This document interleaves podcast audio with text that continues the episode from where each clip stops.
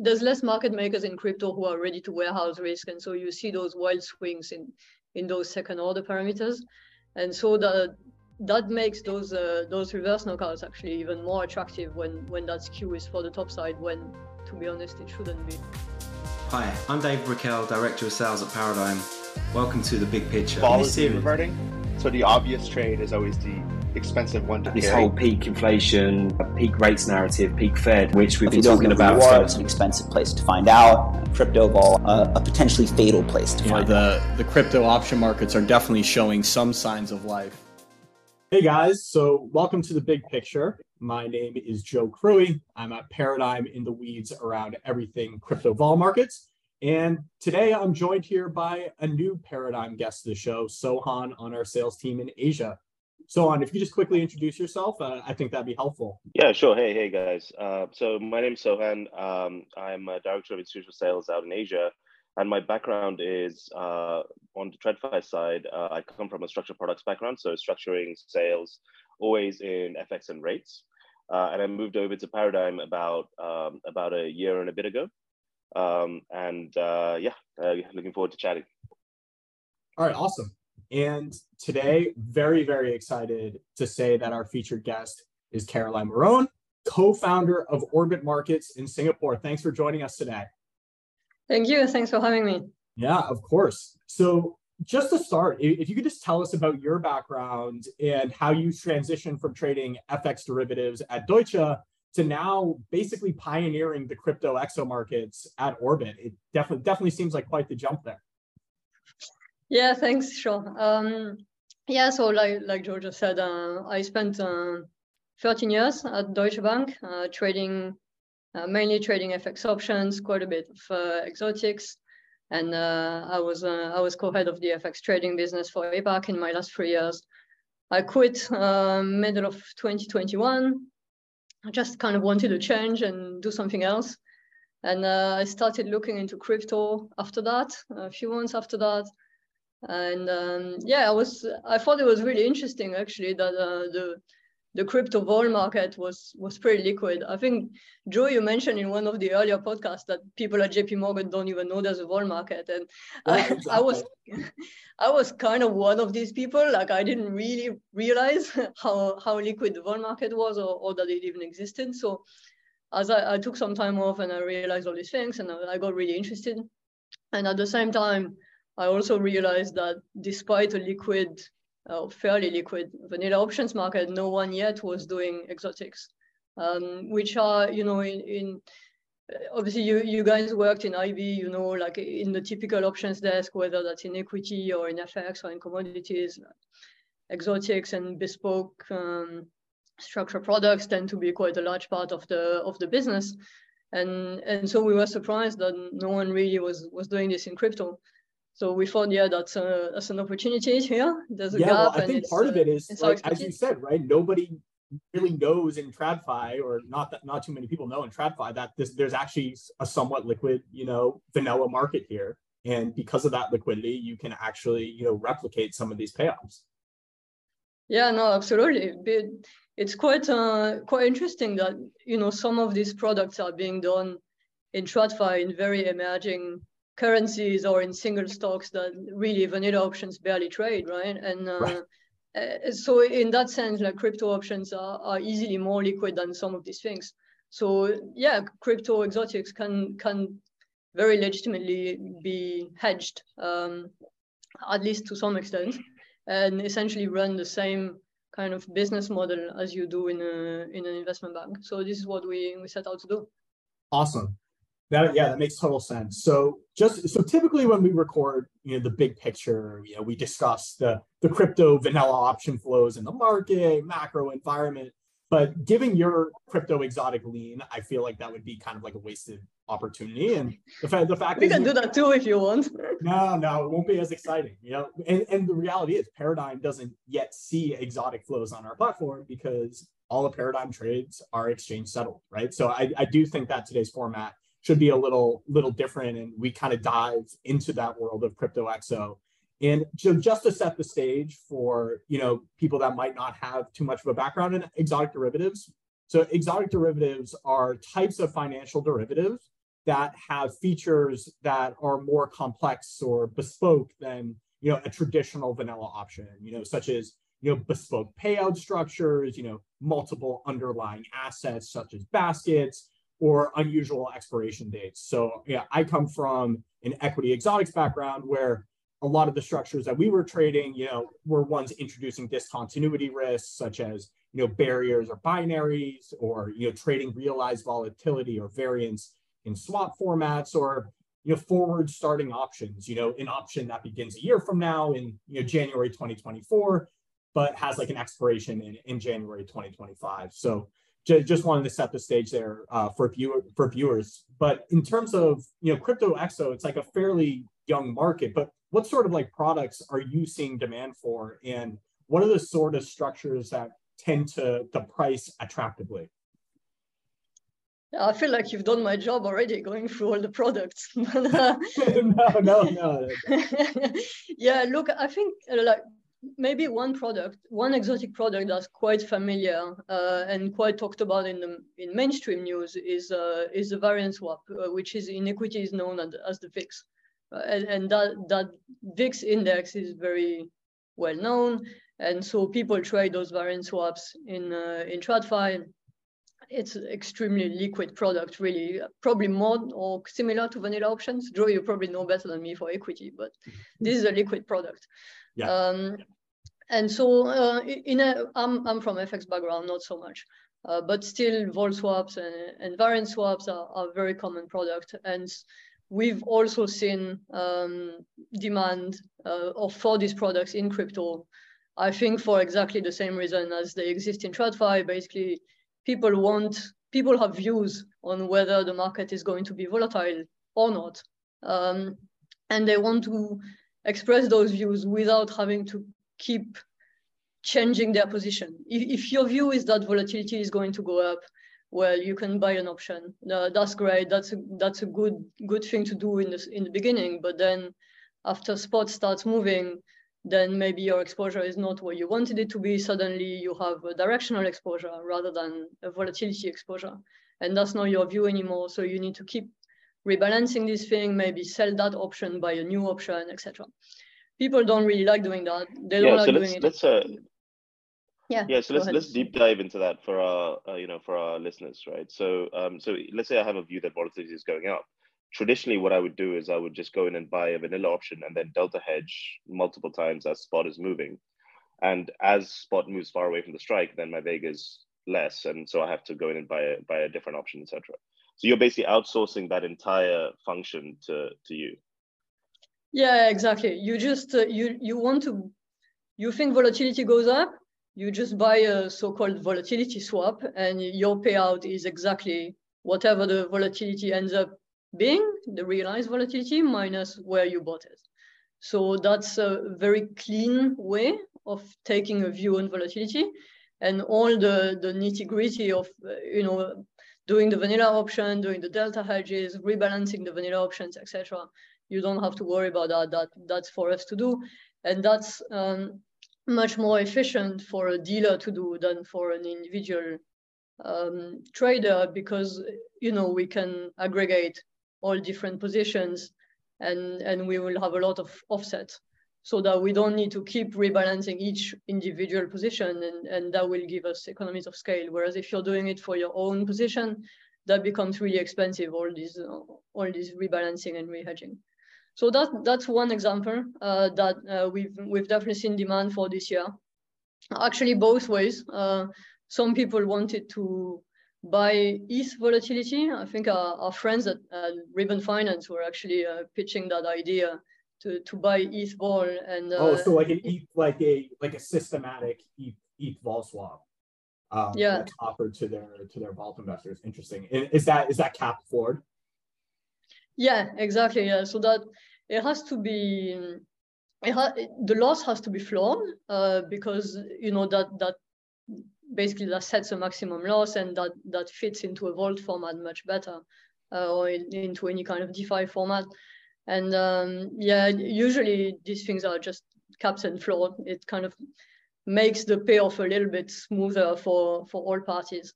Uh, so, so we had some interest uh, in that. Um, that looked really good historically. If you look over the long term, essentially something always happens over a three months period that, you yeah. know, it, there are some non-volatile period, but if you look over three months, so something always ends up happening. So that looks good. Um, at the same time, I think at the time, uh, like a few weeks ago, the, the BTC vol versus ETH vol, that looked a little bit um, like not wide enough. Like BTC vol was a bit too high uh, as compared to ETH vol if you compare to Realize. So some people were interested to sell the, the BTC vol swap. Um, so that so will you show yeah. will you so show spreads as well? Have you seen like interest in the spread where like you know sell BTC buy ETH, especially with the Shanghai upgrade, you know coming now and you know the, the massive rally that we that we had uh, you know in BTC versus ETH, you know uh, I could see people kind of looking at that trade. Yeah, no, totally. I think that makes total sense now with the Shanghai upgrade. I, I actually think people are may, maybe uh, like not really paying enough attention because nothing happened on the merge and now it's like oh whatever happens on the ETH chain you know it's just non-event. But yeah. but this yeah. one might, might uh, actually has like supply and demand effect more more so than the merge. So i think it could be interesting and, and we've definitely had interest uh, all over that event. Yeah yeah. I mean just speaking to the vanilla options market we we saw i mean we saw so much you know interest and in, in demand for premium like ahead ahead of the merge.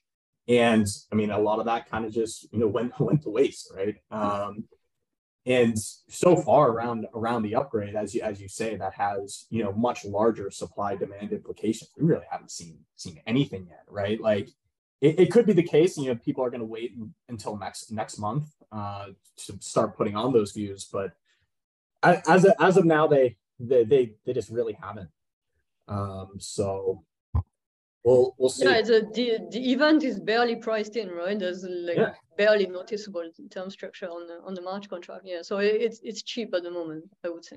Right, and I mean just like operationally as well, right? Like there's there's there's also just like technology risk that that's just not baked in, right? You know, where where something has the potential to to go wrong.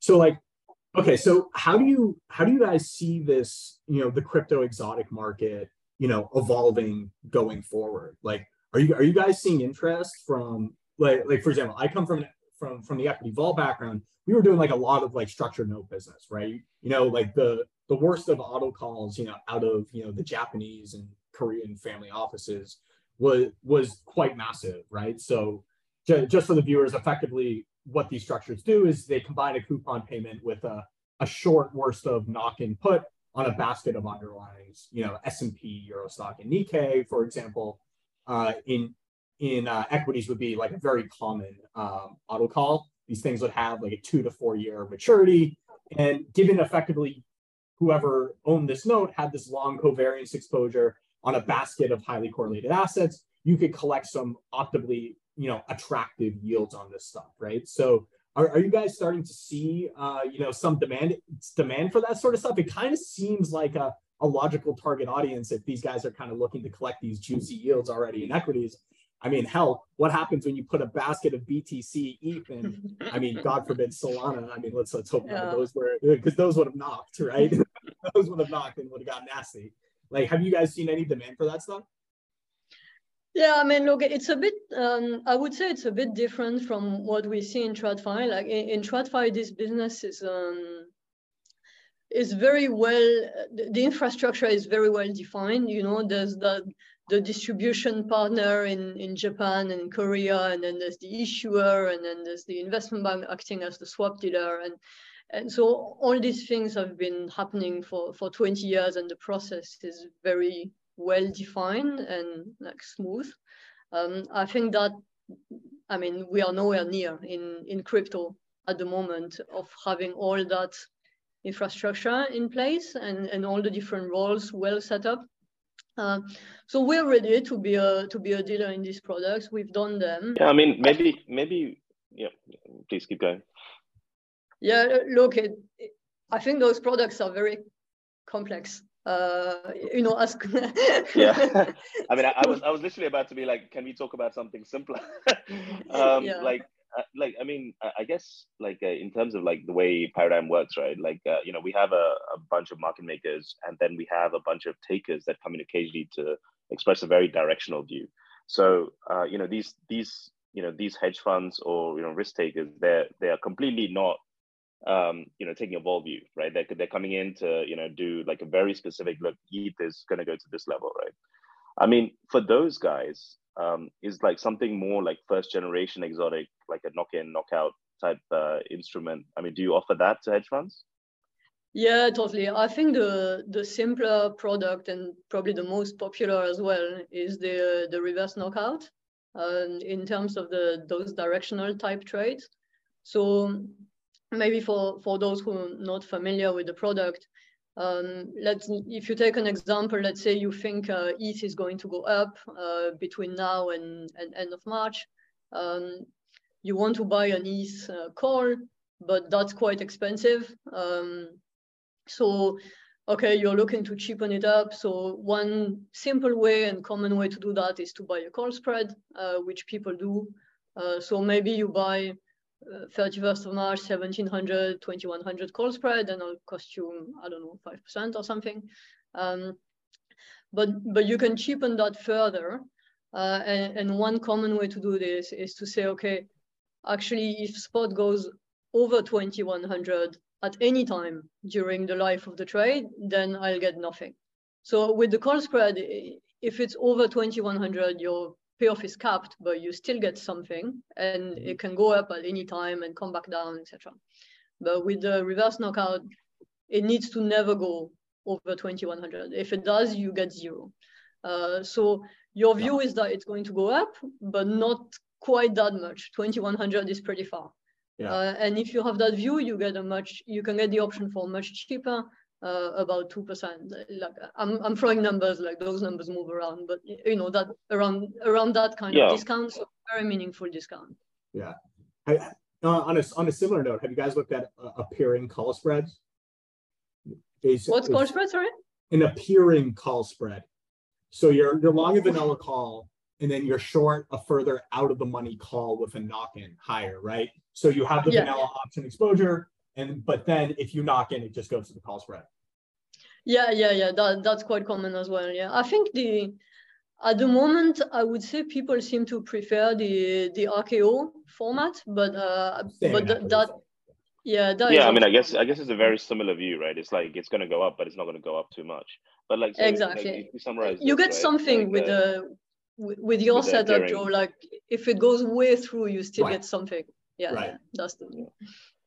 Yeah, I mean, like so, like let's say, like you know, a, a big client comes in and says, "Look, I I think uh, Shanghai upgrade, upgrade is going to be a really um, a big event, but it's really we're not in the right macro environment for it to really roof it, right? So uh, as spot goes up, you know, there's going to be a lot of selling pressure because you know a lot of people, you know, suddenly um, they're not down as much as they used to be, right? So, um, so um, you know, like for them, the option is like that, as in the three things that they can do is either buy a call, right? And then buy a call spread, which they can do uh, on Deribit or another exchange.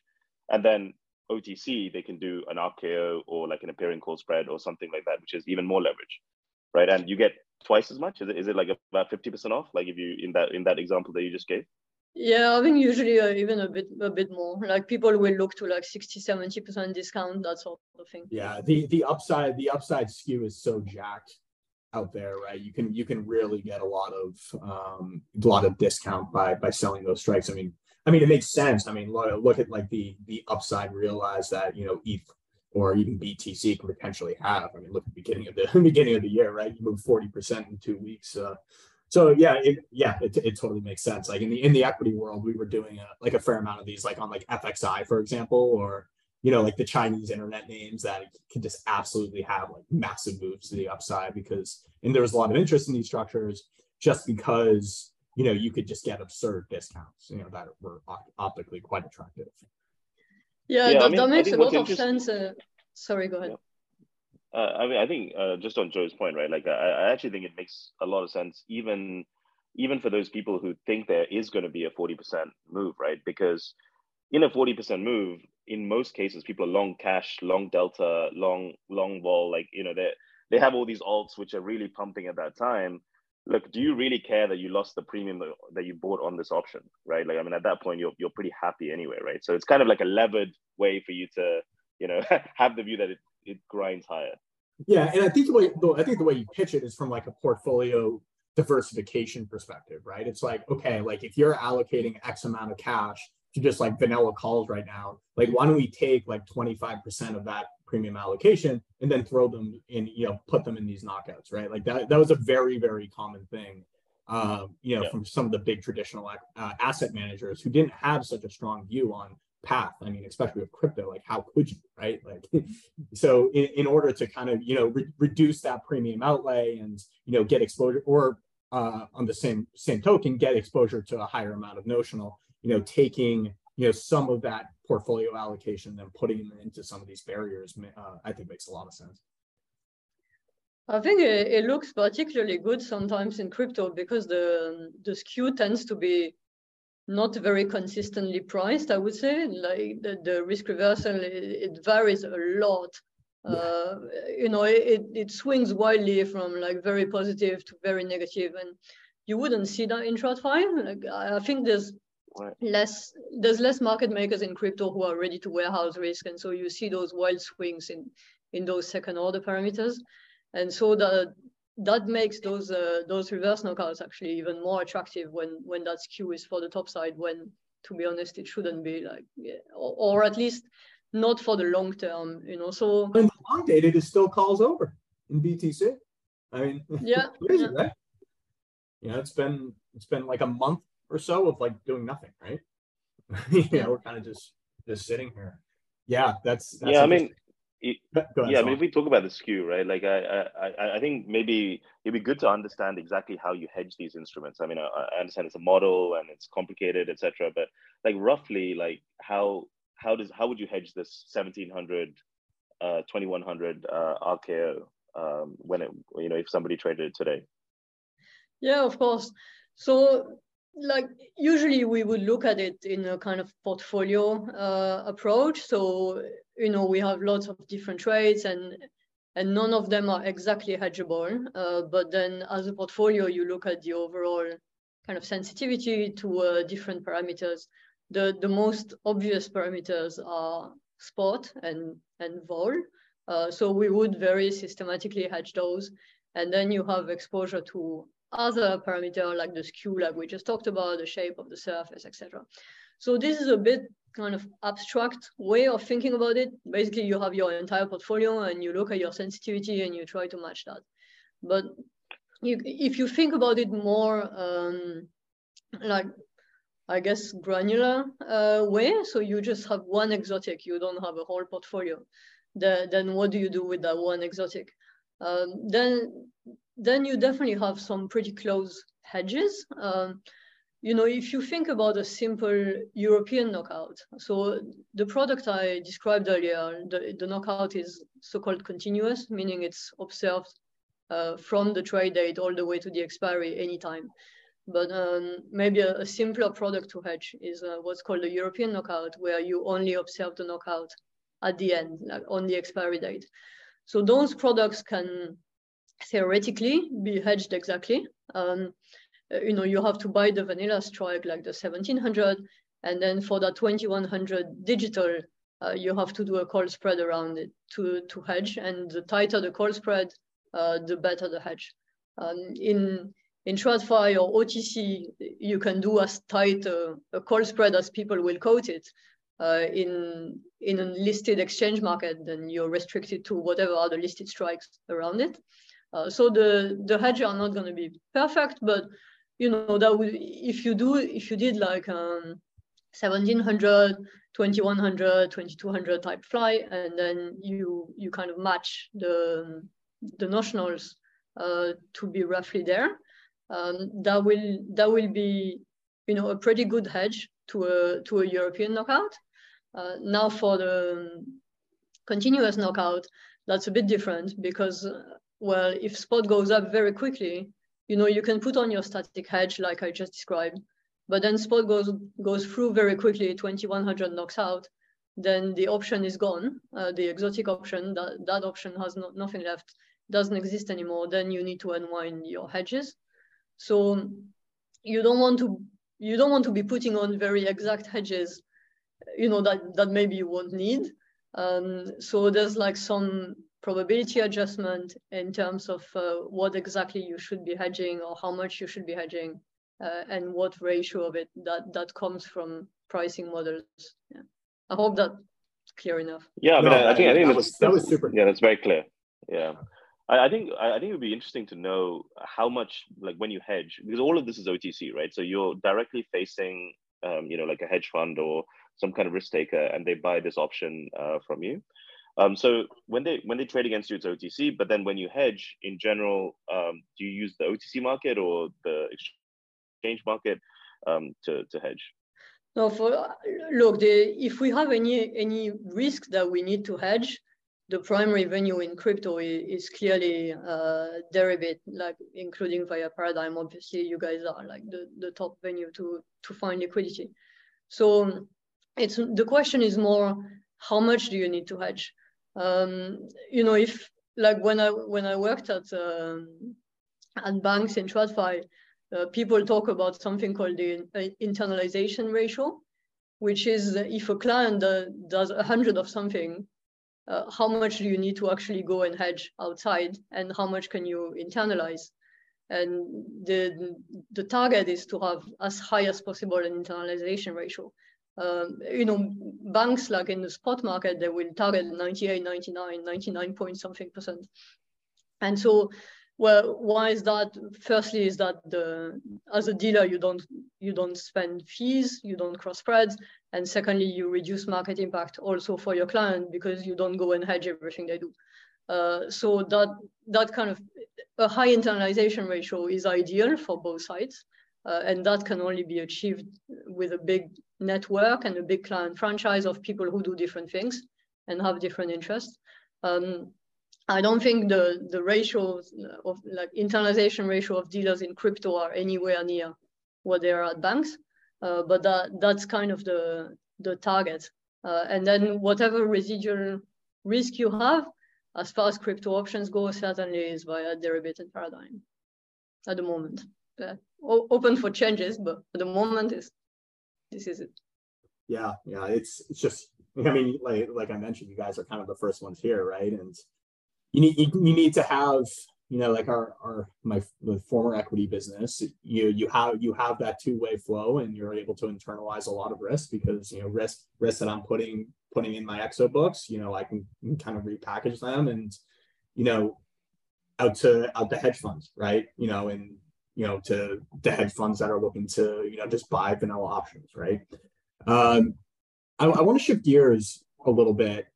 So I, I hear you guys are offering you're doing some yeah, and you you did allude to it some like defi exotic options right? Like i read there was something you guys were doing around impermanent loss and in uniswap liquidity pools. And this is really interesting to me because this is like one of the first examples of an exotic that hedges an exposure that is non-existent in TradFi, right? We've been talking about like barriers and like vol, var swap, like all these things are already existing in the TradFi vol markets. It's just you just have a different underlying asset.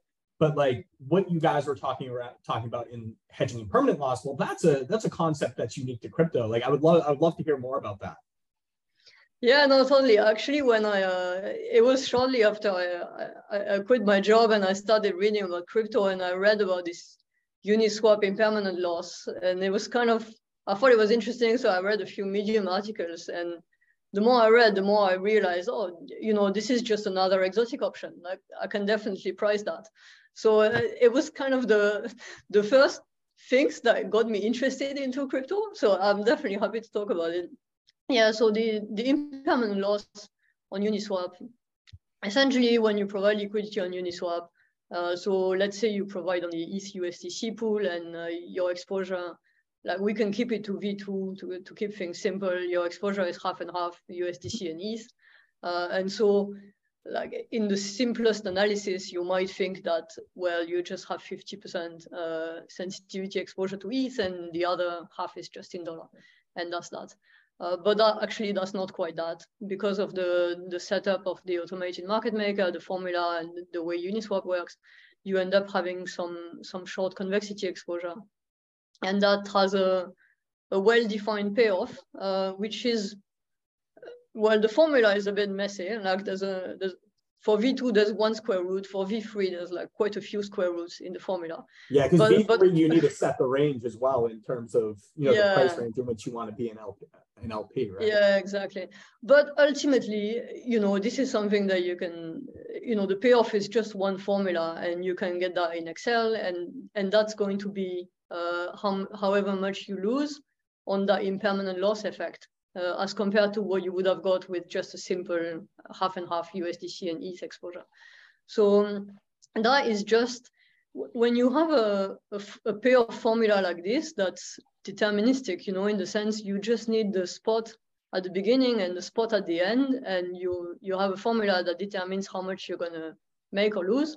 That's something that can be priced. Like that is exactly the definition of an exotic option, I think. Uh, you know, it, it, any payoff formula that isn't a call or put, then that's an exotic option. So, so this is what this was, and so we can price it uh, with our like standard um, pricing model, and we can hedge it uh, in a in the kind of more abstract way that I described earlier, where you you look at the sensitivity and uh, and you you try to hedge um, and and replicate the payoff as close as possible with uh, with the vanillas that do trade on the exchange and that's um, actually pretty easy to do because that's a European payoff. Like I'm like I was going through earlier on the barriers. When payoffs are European, meaning they only depend on spot at start, start and spot at end, they're they're a lot easier to hedge, and and the impermanent loss is is European. So this is something that we've been talking about with uh, with with various funds and and people who are interested in in DeFi and who've been providing liquidity on on Uniswap or other forks like sim similar to Uniswap. And, uh, and yeah, we've had a lot of interest in people looking to hedge impermanent loss.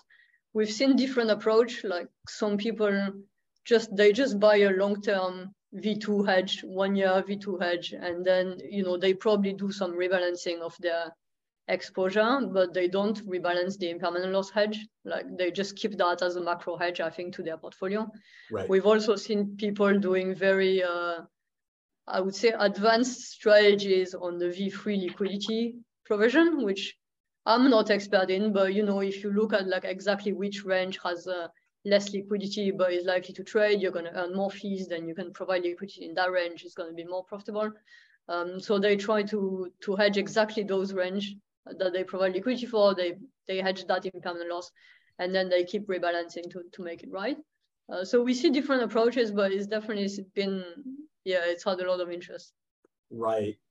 Yeah. So yeah, like at the end of the day, it's just it just seems like a short gamma exposure, and it's a that's just a function of the final price, but it's independent of the path, right? Like you were you were talking about like hedging continuous barrier options, right? That this sounds like from a, a replication standpoint sounds a lot less complicated than a continuous barrier option as path dependency and then you have the listed derivative market already that is quite liquid. So you have this implied probability distribution of, you know, for a given expiry. And then you just apply that distribution to the different potential final prices. And that determines the expected impermanent loss. And then you just wrap a contract contract for difference around it and charge a fee on top. Similar to you know a fixed versus floating interest rate swap because exactly. you're giving a liquidity provider this opportunity to lock in an impermanent loss. Is it is that yeah, exactly. is that kind of sound right? Yeah, no, that's exactly right. Yeah. Okay. Hmm. I mean, I think I think the even bigger thing is this is like so far we've talked about very sophisticated investors, right? They they have a very you know very simple like view on where ETH is going. This is uh, this could be mom and pop, right? Like because literally anyone could put money into Uniswap, and then they could come in and um, they could they could hedge. Yeah, I guess it would need to be packaged by some intermediary. Uh, um, you know, where you can provide liquidity on Uniswap in a hedged way, and and then that intermediary is kind of um, managing the buying the hedge from a, a, dealer like us or others. So I, I think that comes back a little bit to what we were saying earlier on the notes. Like it lacks a little bit of market infrastructure and people having the the role of um, you know trading with the final end clients and, and issuing those whatever the, the exact format needs to be in each country. Is. So all these things are, are not there yet, I feel. So currently, the main interest has been coming from very much institutional investor, like hedge funds type. Yeah. Right. I read something that you guys are also looking to do something similar with with staking yields, right? It's kind of a kind of a similar problem. If you're if you're somebody that's trying to lock in lock in that yield, you can structure that as a fixed versus floating as well, right? Obviously, a lot more variables at play here uh, that you need to take account for. But can you, can you tell us about that? What you're looking to do there? Yeah, definitely. I guess the like the underlying source of the yield is a bit different. Um, you know, in Uniswap, you earn the yield because people pay fees when they trade on the Uniswap decentralized exchange. Um, in the case of the staking yield, well, uh, the fee the yield is coming from essentially people using the blockchain. Uh, so the more the blockchain is being used, the more fees are being generated. And so by staking um, the ETH you have, you can earn some of those fees as a yield. Uh, the, the difficulty with that, I think, especially for institutional investors probably, is that that yield is completely unknown and variable. It changes every day. So one of the main uh, staking DeFi staking services at the moment, uh, the Lido protocol. So they, they publish uh, an APR every day that's coming from transaction on blockchain. And you don't know, you know, if you stake some ETH in there, then every day you find out how much you earn and, and that's it. So if you're planning to earn yield for three months, then you really have no idea how much you're gonna earn over three months. So that makes it quite difficult, like that, that lack of predictability, I think, for some investors. Uh, right. Uh, so we've been offering uh, the option to swap that variable rate into a fixed rate. Um, then, you know, you let's say you're an investor who's uh, staked the, your ETH into Lido. Uh, then the investor is going to pay us the variable rate they earn in Lido, and we're going to pay them a fixed rate. So this is really very much like a a fixed floating interest rate swap in um, in TradFi, you know, where you don't exactly know where the Fed fund rate is going to be or EONIA or whatever is the short, you know, the short rate in the country, uh, but you want a fixed rate, so you do an interest rate swap to, to fix it. Hmm. Very, very, very interesting.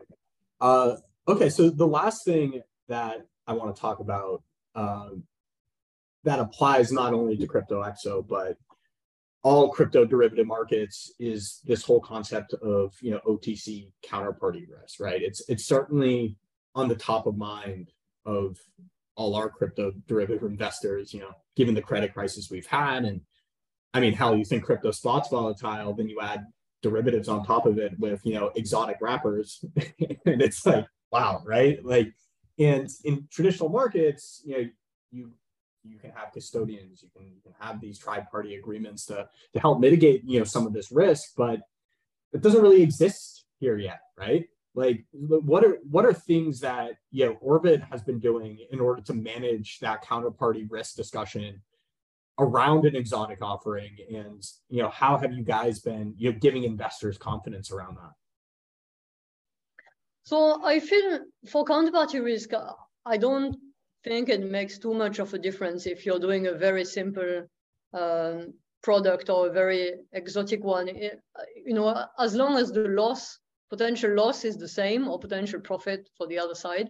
Um, you know, if that's very explosive, like in a variance swap, then okay, that's an that's an extra problem. Right. But uh, if it's some kind of linear payoff, um, then you know, then it's basically the same. Uh, so still that still makes it a big problem in crypto. Um, so I think like to me, one of the, the biggest issues with the counterparty risk is uh, the lack of transparency because in, in TradFi, you trade from one bank to another or, or one or even one bank to a fund, but there's a lot of transparency around uh, counterparties' financials. Um, and that gives a lot of confidence when you trade, right? Uh, but but in crypto, there's very little transparency, and not just that. Even if you have audited financials, well, these only come once a year, and and one year in crypto is an eternity, right? Like it's much, it's a much shorter time frame than than in TradFi. So that that just kind of makes it difficult to have confidence to trade with with different counterparties and take risks. Um, I think the the standard setup of you know exchanging collateral every day uh, based on the mark to market uh, that is like absolutely standard in in banking. I think that that's a good thing. Like that that works uh, pretty well, and that reduces risk for both parties. Not it doesn't it doesn't make the risk zero, you know, but it it does reduce it materially to however much the mark to market can move over one day. Uh, so that that makes it much better. Uh, I think the you know the overall full setup with custodians um, that's still very nascent, I would say, at this stage. Yeah. Uh, uh, th there are some decentralized solutions to this, like uh, you know, mm, we, have had um, counterparties interested to use um, Gnosis Safe. I think the brand is Safe now, um, which is uh, which we think is actually potentially uh, a pretty good alternative to custodians, uh, like essentially multi-sig wallet that, that lock the, the margin. So I think that's still, you know, not completely clear uh, how that can work. And there's still a lot of questions around operational controls, but potentially it could be very um, scalable. Uh, and thanks to the DeFi setup where you know you have you can have liquidity tokens and then those tokens might be in the safe, but you could still stake them somewhere. You could earn a yield. Like it's quite composable. Uh, so potentially, I think there's a lot to be done uh, and there's a lot to build there. Yeah, I I I hear you. I mean, Sohan, we should build this stuff, right? Like I was just about to say what we need like is a central OTC clearinghouse multi multi sig wallet, right? Like no no party has you know singular control over it, right? Both parties need to improve approve transfer of collateral, right? Like it's not like multi sig is like a very novel concept in crypto, right? Like this has been going this has been been around for quite a while, right? And if Paradigm is looking to pivot towards DeFi, like eventually, right? This could this could potentially solve the entire bilateral OTC trust issue, right? That is affecting all our markets right? And you know, so like speed of settlement, number one, no need for intermediaries, number two, lower cost. Number three, it's asset class agnostic, right? You can you could easily bring like this sort of concept and bring it to equity derivatives, bring it to FX derivatives, right? And then you have then you can also have this automated collateral transfer because of the open source nature of the contract, right? You're able to monitor the mark to market in real time and you know e- even like the daily collateral management, right? At, at banks, right? You have so many people that are in the weeds doing it, and it's always constant causing constant headaches for customers, right? Like, I mean, it's just, I mean, it's easier said than done, but like, I don't know, kind of feels like DeFi is the answer here, especially when the CeFi yeah. solutions, like, you're not you're not getting the big custodians coming into crypto. Like all, all like the big state, all the stable coin stuff, right? Is like FTX, what have you, is is setting it back, right? Like BNY, like the biggest, like the biggest custodian, is not coming into crypto custody anytime soon, right? Aren't they in it? Yeah, I mean, I, I think, I think. Are they? I think so. then, then why why are we working with them? I, I, think the main thing is like you just need. I mean, the, the clear need here is that for all these complex payoff, you need either a centralized clearing exchange or like an like an LCH type uh, you know type entity, or you need um, a DeFi solution, right? Um, I still think there's like it's it's mixed, right? Like some people just can't take DeFi, right? Like I mean, smart contract risk is just not something people can take, and then likewise, some people just can't take CeFi credit risk. So it's a yeah, I think it's, you're gonna have both solutions. I think concurrently, uh, you know, coming to the front. Yeah, but like um, I would trust yes, well-written code that has been audited more than just like some black box balance sheet where what I don't know what the hell is behind it. Yeah, I mean, hundred percent. Yeah, I mean, good idea. We should definitely build this. Alpha. yeah, right, uh, yeah. Why don't I go off and do that, right? uh, let's let's catch up tomorrow. I'll be done. Yeah, exactly. well, that's I mean that's everything for me. It's been it's been it's been 45 minutes. It's been it's been a great conversation. Um, any any closing thoughts, or should, are we good to end it here? No, yeah, thanks very much for for having me. Great, great having a conversation with you, and uh, yeah, look forward to keep working with you guys.